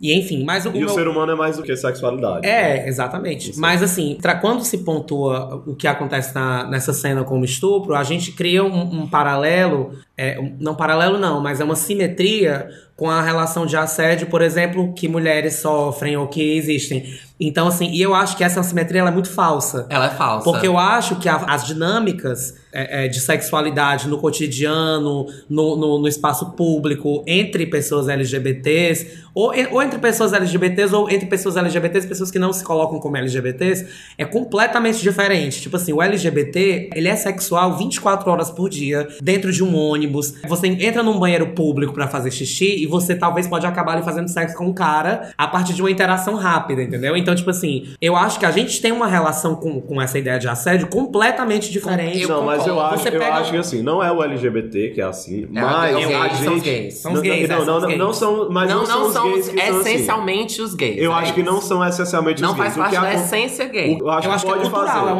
eu acho que existe uma Mas sabe, cultura por quê? Que isso que o Márcio tá trazendo, o gay e os LGBTs em geral, mas principalmente o gay, existe uma, uma ruptura de algumas regras sociais sexuais porque já há uma ruptura de uma regra já em si. Por- É. Porque a partir do momento que você abre uma porteira, porque você não pode ser gay, a partir do momento que você já é gay, É marginal. Fica mais fácil, mais fácil não, mas fica os caminhos de abrir outras porteiras, eles ficam mais Sim. mais acessíveis, né? Deixa Sim, então, tipo eu- assim, o gay, ele não pode estar andando no meio da rua de mãos dadas. Ele não pode, tipo, sei lá, casar, ter a vida dele com, com um parceiro e tal, não sei Ele o que, não sei o pode. quê. Não, agora pode, mas assim, tem, tem as suas questões. É, sabe? tem- São, tem- a gente vai andando a que poucos passar, passos, você tem que passar passos. por algumas sanções se você quiser isso. pequenos passos. Mas aí existe pe- dois movimentos. Não, né? pera, pera, deixa eu concluir. Tá. Mas aí, pras gays, os espaços que os gays construíram pra poder viver essa sexualidade de uma forma não livre, mas dentro da própria marginalidade, transformam essas relações que a gente tem com assédio, entendeu? Isso, isso. Por exemplo, você pode pegar um Uber e o Uber ele não ser gay, mas ele querer uma chupada. Isso, entendeu? deixa- então deixa eu- é, é- É, mas ele tava desacordado. amigo. Mas deixa, não, deixa eu- tem a questão dele estar desacordado, mas o que eu tô falando é em relação à forma como ela lida com aquela situação, entendeu? É, deixa, deixa eu entrar nesse ponto antes que a gente passe pro próximo. Que eu concordo com, com vocês dois, assim. Quando o Gabriel fala, ah, se abrir uma porteira pra uma cultura. Porque tudo é Isso- construído, né? Que pra uma cultura que é marginal, né? Que se torna marginal. Pra uma cultura que não é a hegemônica. Que é a cultura homossexual, cultura gay. De- eu acho que existem algumas questões. Primeiro, já se fica meio difícil de entender quais são as regras que vão reger aquela cultura marginal. Né? A gente já, tipo, já tem que construir os nossos estilos de é, vida. aí já se constrói um estilo de vida do zero. A segunda coisa, voltando para o que o Márcio falou, é que a ideia de assédio, hoje, principalmente, pelo menos, a meu ver, no debate público, ele é muito voltado para o assédio do homem contra pela mulher. Né? Do homem em Homem relação à mulher. É, sim. E o assédio na cultura homossexual, acho que leva outras características. Justamente porque quando a gente pensa num assédio, um homem assediando uma mulher, pra mim tem uma clara relação De ali poder. Do, de poder do homem que né, acha que o corpo da mulher é dele, que acha que a mulher tem que servi-lo, que a mulher tem que ser, ser submissa e tal e tudo mais. O assédio na cultura homossexual, eu acho que tá muito mais ligado a, a essa cultura marginal. né? De que como, como você não pode fazer o cruzamento, digamos assim, entre esses dois seres de forma aberta, o, o cruzamento ele fica de uma forma marginal, sem saber direito ali se É, a pessoa você tá querendo. sabe, se, a, né? se a pessoa tá. Então, eu vi várias pessoas dizendo, as pessoas que estavam defendendo, vi várias pessoas sendo contra, mas e algumas pessoas que disseram, ah, mas o mundo gay é assim mesmo, né, em relação à ideia do assédio. Por quê? Porque, de certa forma, o assédio foi uma forma em que as- os gays se encontraram por muitos anos. O assédio nos banheiros, o assédio no- Nas no- saunas. nas saunas, no transporte público e tal. Eu não tô, não tô aqui concordando com assédio, dizendo que assédio é certo e tal, mas que o assédio na cultura gay assume outras Uma características e tem que ser é analisado. E tem que ser analisado, eu acho que dentro dessa. Eu sei que ele tava desacordado e tal e tudo mais, mas pra mim, nessa cena. é- Essas é, questões estão ali, é. Ele é isso. etnográfico, assim. Ele tá ilustrando uma característica cultural. Eu acho meio complicado você colocar isso como a primeira cena. Eu, eu sou a favor de você colocar algo bem pesado na primeira cena Eu pra acho você ousado estar na público. primeira cena, assim, eu acho. Mas eu, eu acho problemático no sentido de que é mal construído. O que tu tá trazendo é, muito interessante. Eu acho que, eu acho que abre mas a cena, interpretações. a, a né? cena ela podia ser melhor, mais redonda para apresentar isso. É, Nas nossas discussões a gente fala muito sobre assédio e embora haja assimetrias sejam falsas, assédio é errado. A série muda o tom a partir de- desse episódio. Já no meio do episódio já muda o tom e não tem nenhuma cena desse teor em todo o seriado mais. Tem cenas em que a, a personagem dá uma rasteira na outra,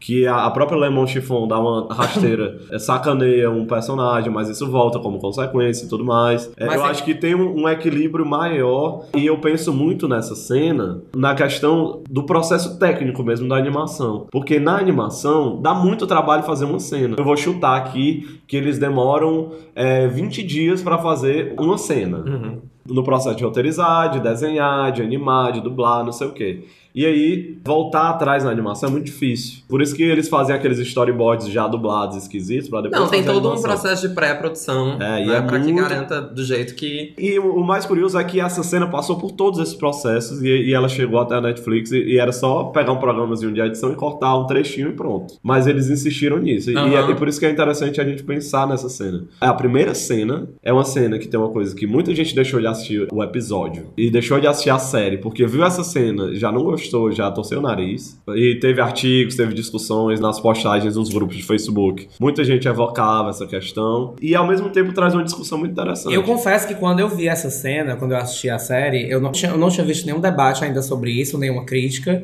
E eu passei por essa cena assim, sem nenhum problema. Eu sei, Não, tu eu- até achou que a cena ia acontecer depois. Não, eu, eu, Eu não pensei, eu isso não- vai dar um problema. Isso vai gerar discussão. Eu assisti, ok, entendi. E não, não entendi da forma como eu tô elaborando agora, mas tipo, ok, isso, assim, não me ofendeu, digamos assim, né? Não, não foi algo que me fez, ah, eu vou parar de assistir a série por conta É, me disso. incomodou, mas Eu não, mas eu imagi- imaginei, ok, isso vai gerar Eu debates. achei, eu achei, eu achei debate. que foi bem. Assim, quando eu assisti, eu não, não me senti incômodo, mas não foi que eu não tivesse percebido que eles estavam fazendo ali uma coisa muito ousada. Eu olhei assim, porque era a cena inicial, eu olhei tipo, caralho. Pesado. pesado. É, eu fui, eu É achei pesado. tipo, caralho. Mas eu achei foda deles fazerem, assim. É por isso que eu acho que a profundidade dessa série, a complexidade dessa série, ela tá em pontos Nas específicos, né? em algumas sutilezas, entendeu? Tipo, um, Mas a- essa que é um a brincadeira- acontecimento desse na série, a pessoa imediatamente ela vai ser levada a esse ímpeto de já classificar moralmente aquilo como não, isso aqui é errado, isso não devia estar aqui, isso não devia estar scriptado nessa série. Mas a profundidade da- da- dessa cena tá pra muito além disso.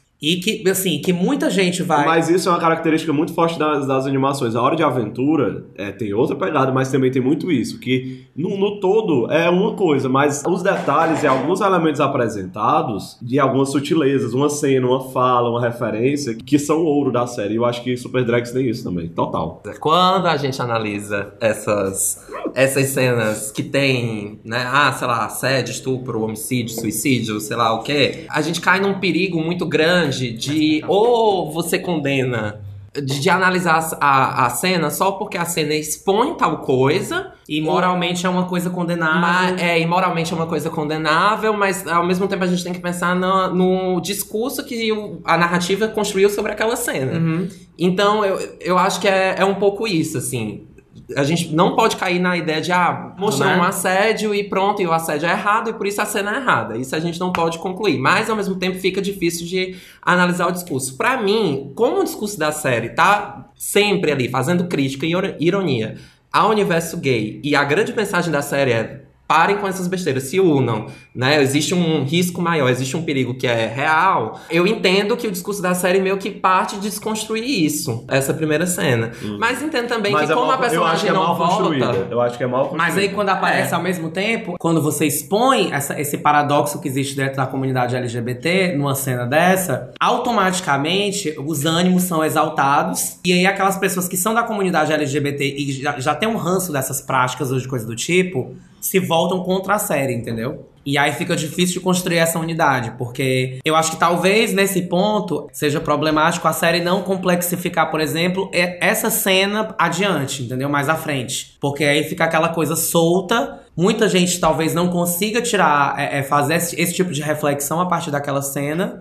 Eu acho que foi mal construído. Esse é o único problema. Eu entendi que a, a intenção era exatamente o que o Alan tá falando. Eu concordo plenamente com o Alan. Ao passo de que eu acho que não foi feito com modus operandi. que de- fecha isso que- completamente, Que né? fecha no sentido de sair tanta gente incomodada, entendeu? Ninguém se incomodou com outra coisa de uma forma tão incisiva como isso. Entendo. Não, mas se incomodaram com os pênis. Se Não, incomodaram, gente, mas não você- viram como grande problema. Gente, se você for parar para pensar os pontos que incomodaram as pessoas em relação a super drags, são exatamente os pontos que sexualizam a comunidade LGBT. Por isso que eu acho que tem muito uma coisa de espelho na série, entendeu? Que é tipo, é como se a gente virasse um espelho para a comunidade LGBT e dissesse assim: olha, vocês são tudo isso aqui. Uhum. Todos os paradoxos que as pessoas querem negar e, e- e querem mostrar que não são. Ai, mas a, a comunidade LGBT não é isso. A comunidade LGBT é extremamente movida por, puramente por desejo, por sexo. Não, eu acho Não, que tem outras a- coisas, A comunidade óbvio. gay. Tem, é, é a comunidade comunidade gay, gay, a é. comunidade gay. É, vamos verdade, fazer um tem pacto aqui. isso. Vamos falar de super drags como comunidade gay. Gay, não É, LGBT. gay. Porque eu acho que É é, porque a gente tem um gay. vício, a gente tem um vício de falar, de falar LGBT. É, a mas gente tem, não, a gente tem um vício, gente, e né? aí assim, não, não faz parte, não é a discussão lésbica, não é a discussão trans que tá em pauta. E pra mim não tem problema nenhum nisso, Não, assim. tem não. Né? Não assim tem. é uma série gay sobre gay, pronto.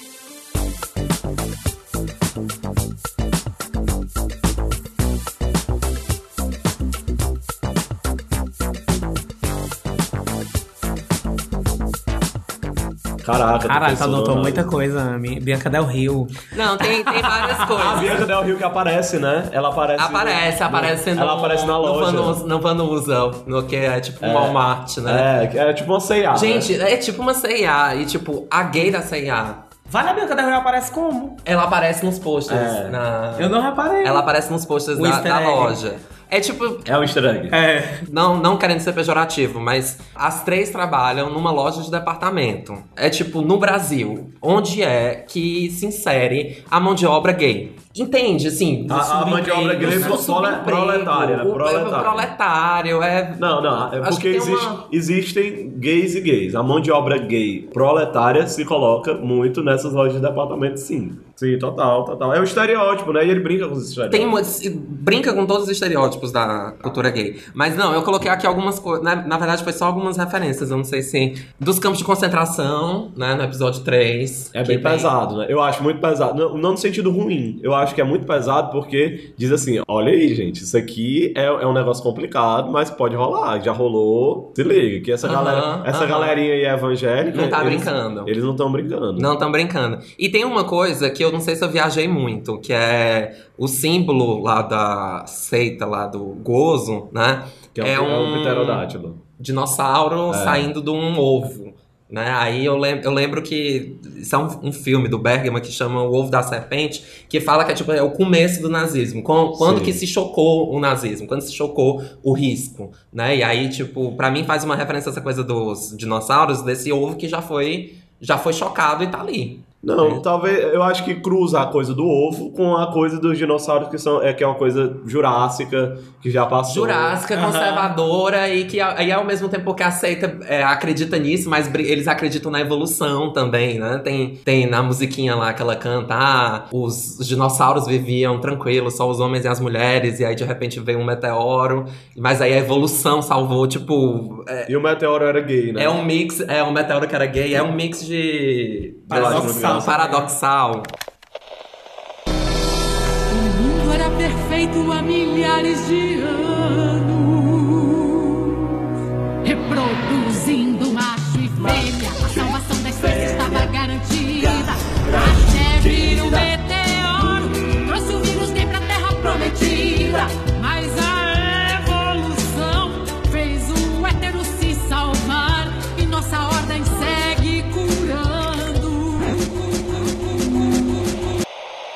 Aí tem a, a apresentadora que é a Raquel Sherazade. que Sim, eu- é. E é uma mistura- a gente tava conversando num bar que é uma mistura da, da Raquel Sherazade com a Ana Paula Valadão, né? Como é o nome dela? Ela é muito Ana Paula Valadão também. É. Eu acho que ela tem algumas coisas. Ela é a Jezebel, né? É a Jezebel. Ela tem. Pra mim, ela é a Raquel Sherazade, ela é a Luciana Gimenez. Ela é a Mara. Maravilha. Ela é a Cassiane, a musiquinha dela. Ela é a Faz Cassiane, referência a a 500 música da graus. Cassiane, faz é. referência a 500 graus. E a Aline Barros e a Ana Paula Valadão. Pra mim, ela é todas. Eu essa. amo porque que tem um trecho de música gospel, porque as gays se apropriam muito da música gospel, né? Uhum. E tem uma parte que a, apresenta- que a Jezebel fala: ah, eu não posso falar as coisas que eu, eu- que eu quero falar, então eu vou chamar alguém que é acima da lei pra falar. É. E aí, é verdade. quem é acima da lei? É o cara que é o profeta, né? Que é o Sandoval. É o Malafaia. E quem que é o, Ou o Bolsonaro. o deputado, o Bolsonaro. imunidade parlamentar. É, tipo, eu conheço nisso. é. E ele tem um bigode de Hitler. E- E... a dublagem no primeiro episódio, a voz é muito parecida com a do Malafaia. Ele dá umas, Demais. umas desafinadas que não o Malafaia. E é que nem tu falou uma vez, o Bolsonaro nasceu na Luciana Gimenez, né? É. A Luciana Gimenez até fez o programa antes do Bolsonaro se eleger, É. né? Dizendo, ah, o Bolsonaro veio várias vezes aqui dar opinião e tal, não sei o quê. Parabéns, É, eu, muito- eu fico até arrepiada. eu fico até eu arrepiado. vou botar o áudio, vou botar o áudio. E ontem o Brasil elegeu Jair Bolsonaro como novo presidente da República, o 38º a ocupar o cargo. Parabéns, Bolsonaro. Que você consiga fazer um bom governo, unificando um país para uma democracia cada vez mais forte e uma nação cada vez mais justa. Nossa, fico até arrepiada, viu?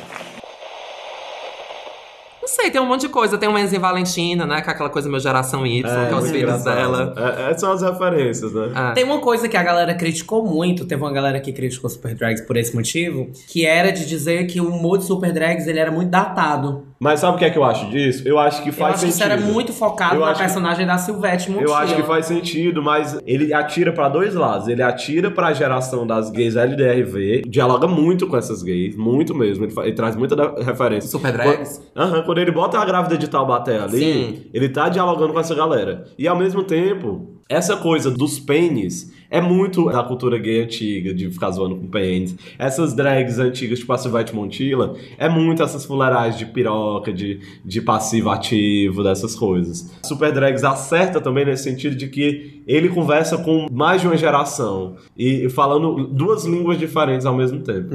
Só umas outras E referências. a Goldiva, aqui. gente? Não, a Goldiva é a Pablo Vittar, né? É engraçado porque ela é a Pablo Vittar e a RuPaul. E ao mesmo né? tempo ela é a Anitta, né? Pro nor- mas acho que pros norte-americanos ela é a RuPaul. Ela é muito. É, parecido com a Ela RuPaul. é o- Mas ela é um pouco Anitta também, porque ela é meio que abusa da comunidade. Ela tem muito da coisa do Pink Money, a, a Goldiva. A né? Goldiva. É, porque ela. Mas eu não entendi, primeiro eu episódio. não entendi. A, a Goldiva tem uma coisa que eu, não- eu- durante a série eu fiquei sem entender se ela era só uma diva que as, as gays cultuavam ou se ela era realmente uma heroína, uma superstar. ou Não, ela é uma drag. uma heroína que nem as, as super drags. Ela é um LGBT, só que isso não exime ela de ser uma nojenta também. Mas aí no final ela se transforma, né? Tipo, ela também é uma heroína. É, porque Ela é como- a é diva e a heroína. Assim como a, a Goldiva e a Vedette, que é a personagem da Silvete Montilla, que eu acho a coisa mais fantástica do mundo. A Vedette E é as três drags, Gildo. todas têm muito de- muitos defeitos. Bonitas e elas não são cagadas e elas têm problemas. E a Goldiva também tem, ela é nojenta, ela só pensa no dinheiro, como, ah, eu preciso de ter gente bonita no meu Aham, show. Mas essa, essa referência do Pink Money aparece o tempo inteiro. Tem. Na pró- a loja que elas trabalham, o cara chega e diz: Ah, É, ele é, ele é meu tem contra, que, né? tem que. Ah, a loja tá cheia de viado, então tem que Por mim, trabalhar. essa Goldiva acabava. não sei o É, mas tem é que os viados estão vindo Bota a comprar. Goldiva, é, bota a Goldiva. A, a própria dona da loja, que é meio a Hebe. A, A Hebe mistura da Camargo, Hebe com a com a Narcisa Narcisa, né? Tamborideg a, a, A Acho que a Vanusa, Vanusa, né? né? A Vanusa. A própria Vanusa. a da- Que tem toda essa coisa de. Ai, que viado bonito. Ai, não sei o quê. Ai, essa coisa de fazer viado de pet, né? Aham. Então. E a própria Goldiva, tipo. O mundo tava pegando fogo e as gays só se preocupam com o show, show da Goldiva. O show da Goldiva, que é, pra mim, uma clara referência ao show da Lady Gaga cancelado. Eu não tinha pensado nisso, genial. E aí, Foda. e aí a- as gays ficam em pânico e a, a Goldiva fala que o- a única forma de unir as gays é lançando um hit babadeiro.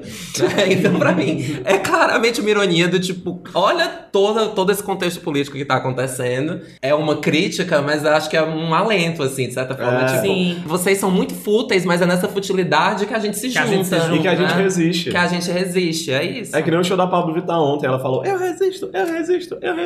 Ixi, maravilhoso. A Goldiva. Eu tava pensando, agora Ah, eu queria tava falar... no show da Goldiva Eu tava. ontem, né, amiga? E ela não cantou a música, eu fiquei muito chateado. Batendo Bate de frente com toda a justiça, eu sei que uma voz me guia. Sim. É foda, highlight. Pois é, eu fui pro show da Pablo Vittar, aí um, um ponto que eu achei muito, muito interessante, porque a Pablo Vittar ela gosta de dar carão e insegurança que puxam a- os Vittar Lovers e tratam mal os Vittar Lovers, né? Aí as POCs estavam começando a subir no palco e já estavam começando a exagerar, né? Aí teve uma POC que subiu, aí foi tirar a selfie, já estavam realmente atrapalhando a Pablo. Aí o segurança foi tirar e a Pablo, cuidado, cuidado! E aí o segurança foi jogou a gay, pá!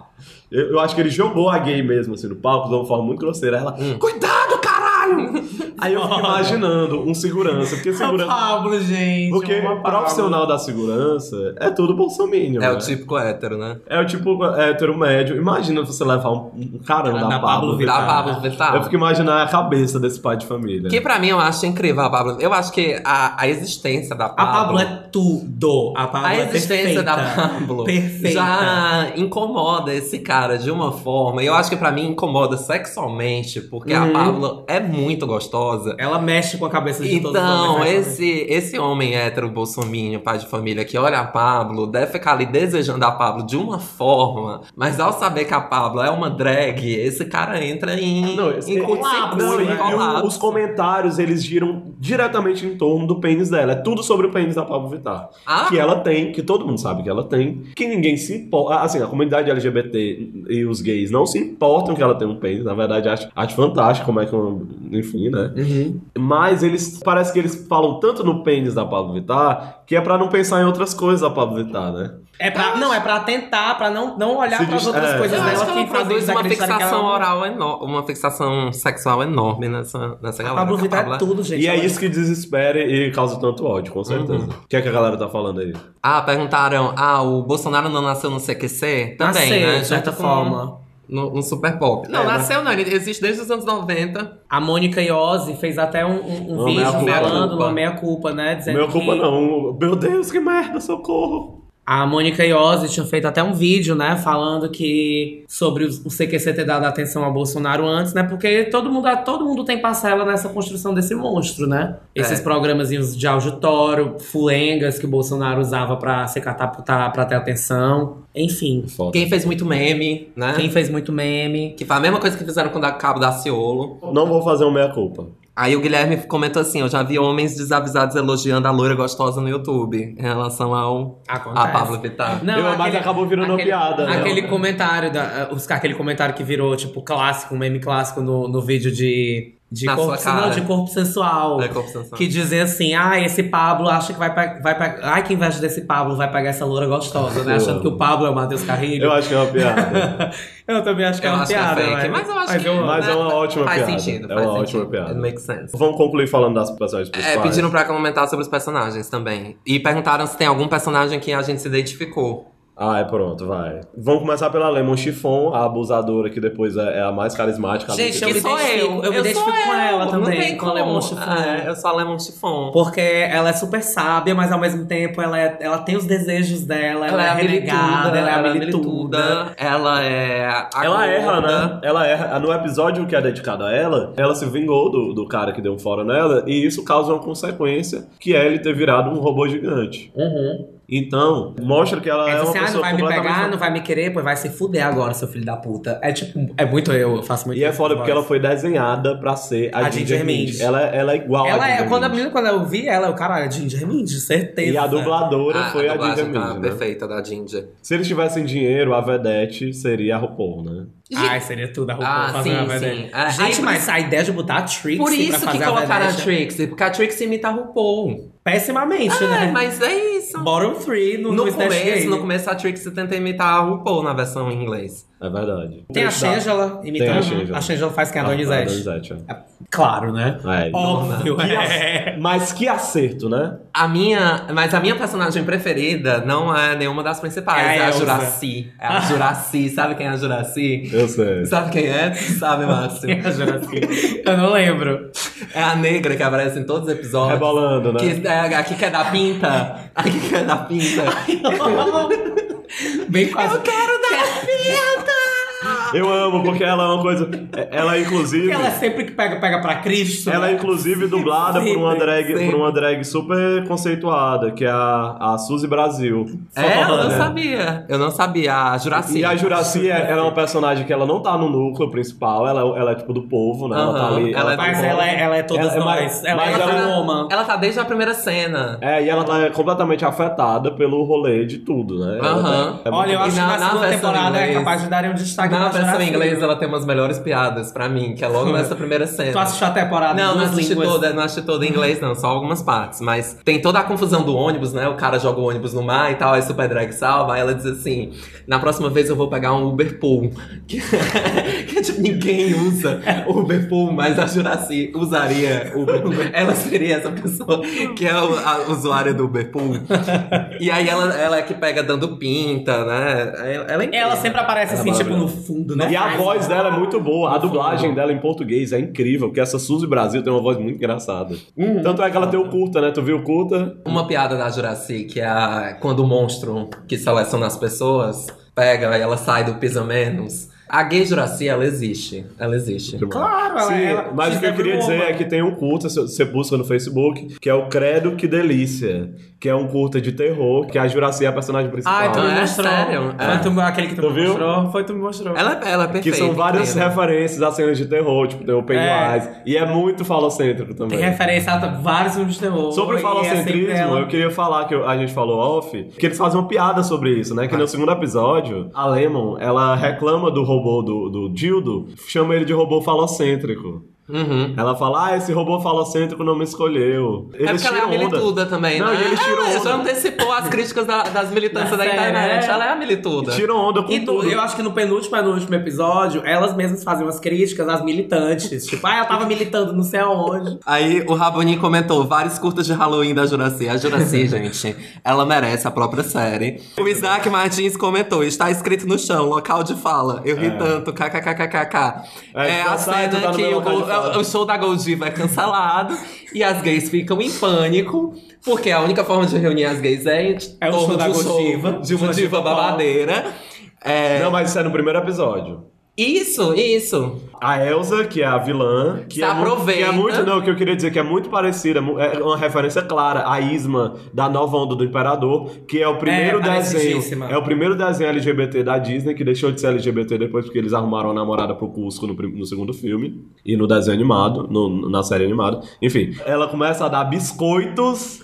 The Cookies. Que o biscoito já tem uma É, referência aí, né? É. Gente, é, é- gente, Não, é muito e- crafty. Só, é só, muito... só uma coisa, quando o show da Gold vai cancelado, o que, que as gays começam a fazer? Elas começam a brigar entre si. Mas eu amo a cena que o biscoito. Ninguém quer comer o biscoito. Aí, as bichas, aí a bicha pergunta: se você dá um barato, deixa a gente colocada? Aí, aí ela diz que não. Aí, ah, ninguém quer. Aí quando ela diz não, deixa muito. Aí todo aí mundo todo mundo quer. É. Vai deixar colocada assim, né? Aí as gays começam a brigar, entrar. E aí do nada aparece a Ah, Ana Carolina, e canta, canta paz. Não sei. Aí as gays começam a brigar e diz: Não, não. Você tá em cima do meu local de fala. Você está em cima do meu local de Aí fala. abre a câmera e tem escrito local, de fala. no fundo. é, no chão. Ai, gente, essa série é perfeita. Perfeita. Aí voltando pros, outros, voltando pros personagens, que a Juraci é dos secundários, né? Aí tem a velhinha também. Não, é aqui a Juraci tenta vender o cartão e aí no- em outra cena. Gente, eu fiquei chocado que a Juraci nunca tinha conseguido A, fazer o a cartão. Juraci Juraci não, na a Donizete. A Donizete, eu amo esse plot que ela nunca tinha conseguido fazer o cartão. E ela no ônibus, gente, que ela vai brigar pro cara dar um lugar pra, pra, pra Que velhinha. é a mesma velhinha. E a velhinha olha pra ele e só consegue ver um assalto. É um a mesma assalto. velhinha. É a mesma velhinha que ela tenta vender o cartão, porque eles apro- reaproveitam os personagens. Mas é eu fiquei muito velhinha que puto. trabalha no show da Goldiva. É. Eu fiquei puto porque, é porque cada episódio do, do É segundo. foda porque isso é um- uma limitação técnica que eles aproveitam como. Pra nome. construir um personagem narrativa que eu Do segundo incrível. ao quarto episódio, que elas vão pegar pra aprofundar o plot de cada personagem, quando começou da Donizete, eu achei que eles iam trabalhar a questão do racismo de uma forma mais apro- aprofundada. Mas eles não trabalharam. E pra mim é tipo que, é o que o Alan falou da Donizete, né? Que ela é, na verdade, ela é a mais sábia. É porque ela tem um né? couro grosso. É, né? Ela tem um couro grosso. Ah, ela é a Mas já POC. Gente, ela é a Ela é POC. a Eles dizem, a Milituda, Ela ela já-. Chiffon, a Bicha Alice, logo na primeira vez que elas vão, que elas vão dançar, eles falam. A Bicha Alice é a Safira e a POC é... a bicha Donizete. POC, né? A Donizete, Que é, a Bicha que é a bicha que já passou por muita coisa. E a Bicha POC é a que sabe de tudo. É isso. Pra mim, o, o, o, o programa tá dizendo exatamente isso. A- a- prestem atenção no que as bichas POCs estão vivendo e estão falando, né? Pois é, a Safira Cian eu acho a mais chata. Eu acho ela muito chata. É, eu acho ela mais chatinha. E eu não gosto das referências que ela, Isso é uma crítica. eu É, não gosto das referências que ela anime. solta. Não por Porque é muito das raso, né? referências. Muito básico. É, porque ela só solta. ela não, não existe um contexto. É o do geek, né? é. Porque ela tem esse papel também do geek, da Nintendo. Ah, mas eu amo o plotzinho dela. E eu odeio quando ela critica os romance. gráficos. Eu amo o plot dela de romance com o Júnior. Com o Júnior. Eu odeio quando ela critica os gráficos da Nintendo. Mas eu conheço umas pessoas que são meio Safira Cian, assim. Eu acho que eu conheço pessoas que são. Não, todas eu elas. conheço demais. Eu, eu, eu gosto, eu gosto do conceito. Mas eu eu só não gosto do é. jeito que é, que é trabalhado. Aí a Donizete, que a gente já falou, que é a que sabe tudo. A Elsa, que Eu é amo, perfeita. eu amo a Donizete, ela é muito desconfiada. Gente, a Elsa é dublada pela Willam, eu fui ouvir, não parece a voz da Willam, né? Tá muito. Pois é, a Lady Elsa, que aí a gente sabe. Que não- a, a, gente joga o spoiler? Joga, é. Atenção, Então- atenção. Não, a gente já jogou vários spoilers. Spoiler que no final a gente alert. descobre que é o, o pastor Sandoval, Pastor Sandoval, que é uma mistura de Silas Malafaia com Bolsonaro. Quem que é o pastor Sandoval? a Elsa. A Elsa no final não aparece que é o pastor Sandoval? Tu não prestou atenção nisso? Não, não achou até o final, não. Assisti, mas eu não catei. A Elsa é a- o Sandoval. O Sandoval é o pai da Goldiva. O Sandoval é o pai da Goldiva. O Bolsonaro é o pai da Pablo Vittar. E ele, ao mesmo tempo, é a Elsa. Gente, eu não catei isso. Lesada. Ao mesmo tempo que tu não catou a cena de. A bicha cheia de opinião, nem assistiu a série direito. Vai, assistiu errado, assistiu, errado. Eu tô chocado. É isso, tudo, tudo, tudo que o Sandoval faz é porque ele quer ser a maior diva De das todas, gays. né? É, porque uma estrela nunca, uma estrela passado. nunca cai. O que eu acho um pouco. Eu acho muito legal, mas ao mesmo tempo eu acho problemático. Porque existe um problema, um, um problema conceitual, que a gente, às vezes, reforça um discurso de que todo mundo que é homofóbico é LGBT. Falam isso do Malafaia, falam isso do Feliciano, não sei o que, que é gay, ah, é, gosta de chupar rolo escondido. Sim. E aí cria uma narrativa de que não existe hétero homofóbico. Uhum. Isso é um problema. É, é um problema, mas eu acho que ao mesmo tempo a gente não pode pensar de onde é que vem a fixação. Não sei, eu acho que existe alguma. Dormi. É porque o Rabone tá dizendo Márcio dormiu no final. Gente, é porque eu tava assistindo e fazendo coisas ao mesmo tempo. Eu Isso acho. Deve existir alguma explicação para as pessoas terem toda essa fixação no mundo gay, né? Não sei. Freud explicaria isso, né? É, mas mas- eu acho, eu acho que não dá pra tirar da conta dos héteros, que tem muito hétero homofóbico sim. E aí, se você vier com essa história de que todo mundo que é hétero. Ou que Mas é eu- tem uma coisa boa contas- nessa narrativa que diz o seguinte: é, são essas pessoas que têm problema, não a gente. Pra mim, É que nem a RuPaul fala, a construção né? dessa narrativa Unless é boa. paying your bills, pay Não, them no money. Não, não é, não é nem isso. é- são, é, são eles que têm algum problema e a gente precisa identificar de onde é que vem esse problema, de onde é que vem essa identificação. Não é a gente que tem um problema. E a Pablo Vittar fazendo a Goldiva, gente, pelo Perfeita. amor de Perfeita, Deus, perfeita. pelo amor. Um M. Eu vi um povo falando mal. Quem é que pode falar mal do negócio desse? É tipo, a Pablo Vittar, ela nasceu pra ser dubladora.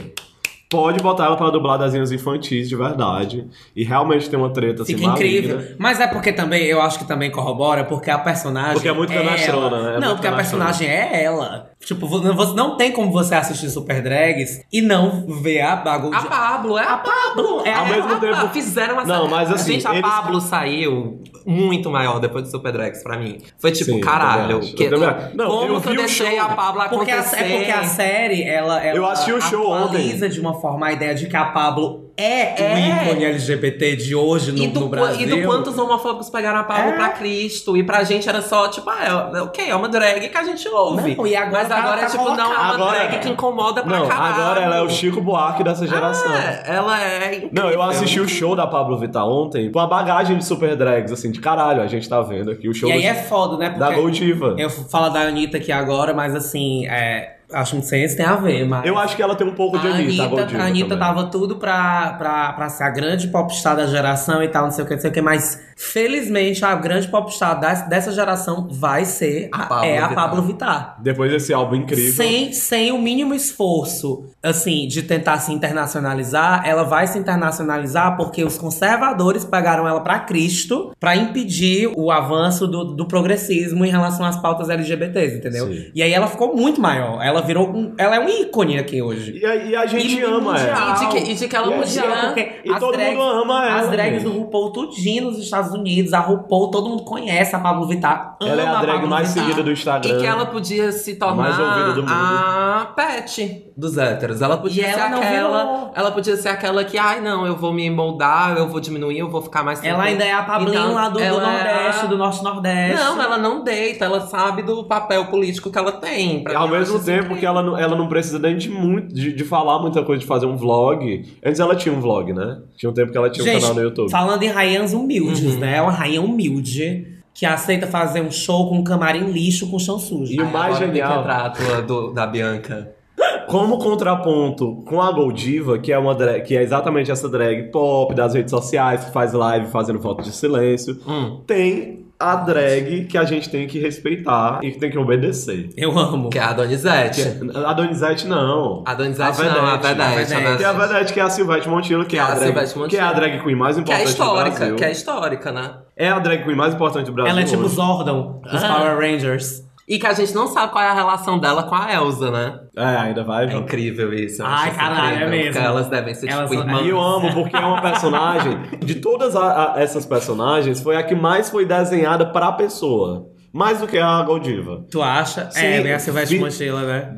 Visualmente, o nome, É. a aparência, essa coisa da chapa cair. É uma grande homenagem. Eu acho que a Goldiva, ela tá mais pra uma síntese. Pois do- é, gente, do- mas do agora vamos, vamos falar dos defeitos de Super Drags. Não existe. Não existe. Não, é- a Perfeita. gente, a gente concluiu A série é perfeita. que não existe, é perfeita. A gente quer mais cinco temporadas. Já tem mais duas garantidas, né? Foi renovado pra mais duas. Foi, foi renovada pra mais duas. E assim, eu gosto do formato de cinco episódios. Não vejo Não, dessa vez vai ver- Porque eu vai acho ter que, mais, vai É, ter mais. mas eu acho que cinco episódios dá pra. Porque pelo menos essa primeira entrar. temporada, eu acho que deu pra sintetizar bem cinco episódios. Eu acho que talvez se fosse mais, se perdesse um pouco. Eu gosto que ficou uma coisa projeto, piloto agora, de cinco episódios, de introduzir a Parecia ideia, um introduzir as longa-metragem, assim. personagens. Você É. assiste em duas horas, Fica um longa. fica uma coisa meio longa. Eu acho que Agora isso- talvez te cria mais a estrutura de uma série, não sei. Não, com certeza agora vai ter mais episódios. É sempre assim, com essas coisas experimentais. Tipo Breaking Bad. A primeira temporada tem sete episódios, a segunda tem, sei lá, uns 20. E é engraçado se a gente for parar pra pensar, né, que o grande vilão dessa primeira temporada, por mais que tenha os conservadores e tal, é porque o o Malafaia é a Elsa, né? É a própria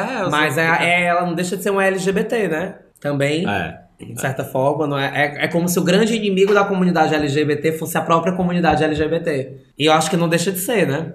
Porque é, é que nem a. Se Que você for pegar, é que nem a coisa né? da esquerda, né? Se você for pegar, a esquerda tá sempre combatendo a própria esquerda, o mesmo modus operandi da própria comunidade LGBT. Eu acho o seguinte, eu tava até num, num debate um dia desses, e aí estavam. Era comigo. Falaram. Não, falaram uma coisa que é interessante, que é.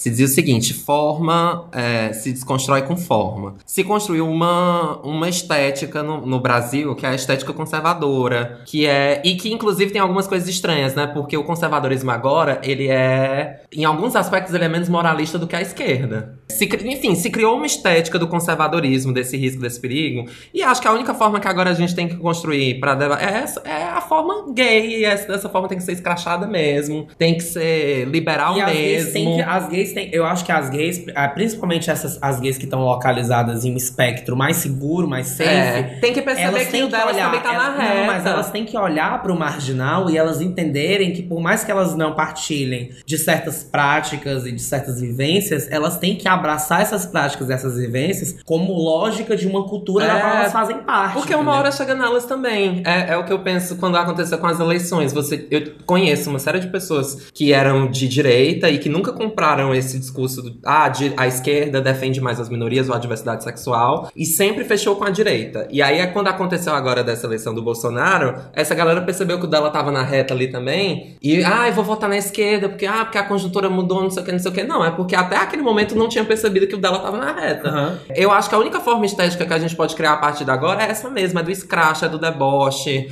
é do é do sexo, é do, do pinto, É é, de se da colocar, vagina. é de se colocar é de no, gente- mais, no mais aberto que você o mais puder. aberto e de que a gente é livre mesmo, e de que a gente trepa mesmo, se a gente não tá fazendo mal pra ninguém, ninguém tem, Exatamente. tem nada a ver com isso, assim. Então, Menos a alemão chifão. que menos a pegou alemão chifão Que pegou no pênis do homofóbico. no pênis do Júnior. Não, eu sou alemão Que parece o Júnior. E eu pegaria no pênis do homofóbico se ele Não, eu não usado pagaria, eu nem salvaria. Eu Eu, salvaria. acho que eu nem salvaria, eu Eu deixaria ele salvaria. lá. Vamos encerrar Vamos encerrar. essa edição maravilhosa do Vai, Dainá. então, então agora bate A bola. primeira, Super a primeira Drags, edição su- super transmitida ao vivo do Dainada. Então, assim. não foi uma coisa planejada, gente. foi. É, não, é só o Márcio tá no meio da edição, ele tá meio distraído, aí ele vai lá e tenta distrair a gente junto com ele de alguma forma. Mas eu adorei, porque tem umas perguntas no meio e tal. É, eu acho que talvez fique legal pra edição. Fica- Não, eu acho que vai ficar legal. Eu gostei das intervenções. Agora sim, bate bola, jogo rápido. Super drags em uma palavra. Perfeito. Resistência. Resistência. A gente vai resistir. Autocrítica. Autocrítica. Diplo, diplo. Autocrítica, assédio.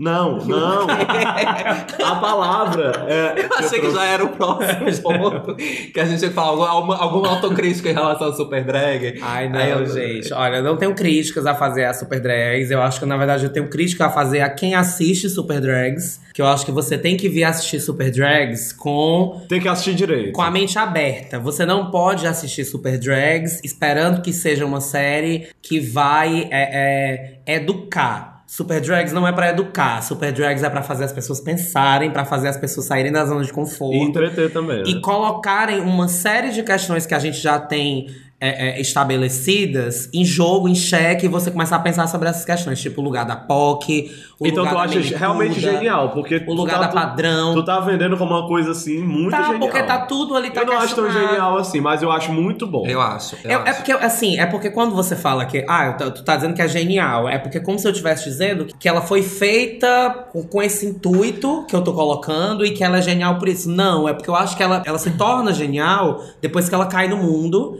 e que a gente vê como é que as pessoas receberam. Pra mim, ela vira genial ali, porque você começa a entender como é que ela reverberou na sociedade. Antes- talvez, antes- antes- talvez as pessoas que fizeram a série não tenham pensado profundamente em vários aspectos das coisas que a gente discutiu aqui. Eu talvez acho- isso não tenha sido nem pensado, mas causou efeito. No final das contas, apesar dos pesares, assim, os meninos eles não veem nem pesar, na verdade. Eles veem Super Drags, na verdade, como a obra definitiva de 2018. Eu acho, achei incrível, mas eu vejo problema com a cena do assédio. E acho um pouco chata essa, essa fixação por pênis. Mas entendo a proposta e achei muito interessante que vocês propuseram de sentido com relação a isso. Mas eu en- engrosso o caldo de que Super Drags é muito necessário. E eu fiquei muito feliz de que a gente Muito tem tipo- necessário, né? e que a gente tem esse tipo de conteúdo. E o Márcio tá no Tinder nesse momento. Tem, tem publicidade no Tinder agora? Tem, de vez em quando tem. Chocado. É foda, né? Eu, Publicidade. eu acho Super com- Drags. vai eu acho acabar super, com a vida. Eu acho Super Drags perfeita, entendeu? Assim. A gente, a gente, por ser LGBT, não conhece completamente a comunidade, nem mesmo a própria comunidade gay em si. E não é nem sobre só conhecer, é sobre conhecer, entender e respeitar pra gente poder chegar nesse momento de união da própria comunidade. É, que entendeu? é muito importante. A gente É. criou um grupo LGBTs, não sei o que, pela democracia contra o Bolsonaro. Não elegeu, elegeu pouca gente, elegeu pouca gente. Não elegeu o João Willis. O João Willis entrou por, por questão de. Como é o nome? Coeficiente, coeficiente eleitoral. Tipo, nem o Jean Willis foi bem votado.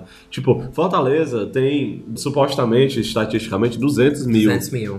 LGBTs. Então, e não assim, elegeu ninguém. Então, de qualquer forma, é, é importante a gente colocar em, é, é, em ação, acho uma coisa que a Helena Vieira sempre fala, que é essa coisa da solidariedade, né? Mas a solidariedade entre os nossos pares e colocar essa solidariedade acima de qualquer preceito moral que talvez tenha sido imputado na gente, na nossa vida, assim, na, no- na nossa história, Pela Igreja por uma Gozo. sociedade heteronormativa, Pela entendeu? Igreja do Gozo. É, então, tipo assim, qualquer preceito moral que você tenha que faça você julgar alguma prática gay em algum momento da sua vida, repense. E volte na, na, na história LGBT, na história gay, e tente pensar por que, que essa cultura se construiu, por que, que essa marginalidade existe. E aí você pega e repensa todo esse moralismo que tá fazendo você julgar super drags, que é perfeita, entendeu? Não tem nenhum problema, nenhum Não defeito. tem nenhum problema, é linda, entendeu? Enfim. É colorida. E compre imediatamente um post da Pablo, um pôster da Pablo Vittar e coloque no seu quarto. Que é pra demarcar território na sua casa. Agora sou eu. É, agora é tu, Alan. Agora. Eu. É, depois desse. Não, é. Preach, mano. Eu acho Super Drag é provavelmente a obra da cultura gay brasileira mais importante de toda a história. Não existe. Não consigo pensar se alguém eh, me disser algum, alguém que tenha sido ou alguém que tenha levantado a bandeira gay em termos de cultura pop e, e que chegue a um certo nível de debate massificado que diga agora. De audiovisual, né? De Porque- audiovisual. Mas de, de audiovisual, de criação de universo, de. cria- Enfim, eu, eu desconheço. Então, pra mim, Super Drags é um, um marco. Lança uma estética que é uma estética, pra mim, esculhambada. É uma estética das POCs, é uma estética do. É isso aí, a gente, a gente tem nossas futilidades, mas é nisso que a gente consegue resistir. É deboche, é, É sério, deboche, é, político. sério, é político, é. Eu acho que ele pega emprestado essa, essa linguagem nonsense de muitos seriados, Uhum. do próprio Surf Park, de alguns desenhos da Cartoon Network, que tem essa coisa bem surreal. E ele joga isso pra ser bem descompromissado nas abordagens, assim, Uhum. de, de, algum- de algumas pegadas, e até pra falar de muita coisa ao mesmo tempo, né? E eu, eu acho que ele diz uma coisa, assim, que é um pouco do que o Márcio falou também, de que é se reconheçam como classe. Entendam que vocês são isso e que existem riscos que estão pairando, que a gente já deixou crescer demais e que a gente leva. Ou, ou porque a gente se deixa encantar por outros discursos, seja, sei lá, um próprio discurso de esquerda, ou um discurso feminista, ou um discurso religioso, um discurso, sei lá, Parece que a comunidade gay sempre coloca qualquer coisa à frente do fato de ser gay. E aí, eu acho que a série diz: não, é o seguinte, vocês são gay pra essa sociedade, vocês são gay, é por isso que vocês são marginais, é por isso que vocês são reprimidos, é por isso que vocês têm que ser combatidos. E enquanto a gente não chegar e pegar isso Combativos, né? Combatidos. A sociedade diz Ah, isso. sim. De que a gente tem Ah, que ser tá. combatido. Enquanto a gente não pegar isso e dizer, é, a gente é gay mesmo, e aí? Daí? Foda-se. A gente gosta, gosta de pau mesmo, e aí? Foda-se. A gente gosta de piroca mesmo, a gente não faz A sentido gente se nenhum. pega em banheiro A mesmo, gente se pega em vez, se pega em banheiro, a gente, a a gente em gente, a gente resolve tudo fazendo uma pool party mesmo, e daí? Um dia desses me disseram, me disseram uma coisa que eu achei incrível, né? Que o fascismo odeia festa, e é talvez uma das coisas que as gays mais fazem. E é por isso que eles E a odeiam. esquerda também, né? A esquerda E- festiva. Me- não- não- Gente, não tem, não tem festa melhor do que uma pool party gay, minha gente. Não existe no mundo. Ninguém inventou uma coisa É melhor. por isso que a, que a Juraci tá pegando Uber por, Do né? uma pool party gay, não tem. É, e é por isso que eles odeiam a gente, porque a gente é incrível, porque a gente vive vida incrível. E A a, gente, a gente vive a gente vida, né? vive, é, e É, total. é esculhambado Total, total. mesmo, é escrachado mesmo. E é isso. Se a gente não assumir isso, a gente não consegue criar uma, um campo de resistência. E pra mim e acho vai- a, gente, a gente tem que pensar agora, se a revolução não for gay, ela não vai ser outra coisa. né? O mundo vai ser gay. Se o próximo mundo não for gay, a gente não aceita. A gente, é. A gente não descansa, a gente não deita, que nem a Pablo Vittar. Só pra concluir esse rolê, a gente vai falar sobre rivalidade agora. Porque na edição anterior, na edição Eu não anterior, aceito! Na edição anterior do Dainada, rolou a batalha de paródias. Eu não sei se o Alan Góes acompanhou. Ah! Mas eu a não gente- vi, eu mas não a vi, gente eu não vi a tua paródia, Gabriel, mas eu achei a do Márcio perfeita. não, não tem Mas a como. gente teve um Eu, resultado. eu, eu só olhei a do Márcio e pensei, não tem como a do Gabriel ter sido melhor. Mas a do Gabriel foi ótimo, ele tava ganhando as Não, eu imagino que teria sido muito, teria sido muito boa, mas eu não. Sério, porque foi eu- melhor do que a a do Márcio. Não, vale, eu vou amiga. trazer agora o resultado da paródia. As paródias foram as seguintes: Abduzida e que aplicativo é esse? Pra quem não, não tá entendendo o contexto, por favor, volte pra edição anterior do Dainado, onde a gente fez uma batalha de paródias, onde tinha um tema, eu trouxe um tema e uma música, e uma música base, né? E o Márcio trouxe um tema e uma música base. E aí teve essa e os Nadicas votaram e houve a apuração dos votos. E Tu ganhou. que aplicativo é esse ganhou? Caralho, o Gabriel ganhou de mim no desafio de paródias. Sim, eu, eu ganhei do Márcio, eu acho que. Talvez os Nadicas. Não, assim, eu, eu ouvi Mas eu elogios. subestimei, amiga. Eu, eu ouvi pessoalmente elogios de gente dizendo que a minha era melhor mesmo, mas eu não sei se, é, se, a, se a galera tem esse senso de justiça, né, por eu ter perdido tanto, mas eu, eu tenho que agradecer a todo mundo que foi lá e votou no Twitter, no Facebook, no Instagram. Ridículos. Tô brincando, amiga. Eu sou democrática, eu respeito. Ao contrário do, do Fernando Haddad, tu vai Eu me aceito a minha parabenizar. derrota, eu lhe vai- parabenizo, parabéns pela. É, Sua paródia tava ótima, amiga. Eu elogiei no próprio programa e disse Ah. que tava ótimo. E eu elogiei a sua também, então a gente não, a gente não é tão polarizado É, assim. o Dainada, gente. é a Dainada, união. acima de tudo, democrático e a gente prega a união LGBTQ. Então é isso, é, com esse resultado que eu tô aqui com um ponto 1 a 0 no novo placar faraônico, que eu ganhei a outra rodada. Que você né? já ganhou a outra rodada, então é isso. Um beijo, gente. Continuem acompanhando a gente. Vai ter uma edição extra aí falando sobre RuPaul's Drag Race aí, talvez ainda essa semana. E tchau. Beijos. Dá um tchauzinho, Alan. Tchau na dicas. Tchau Naticas.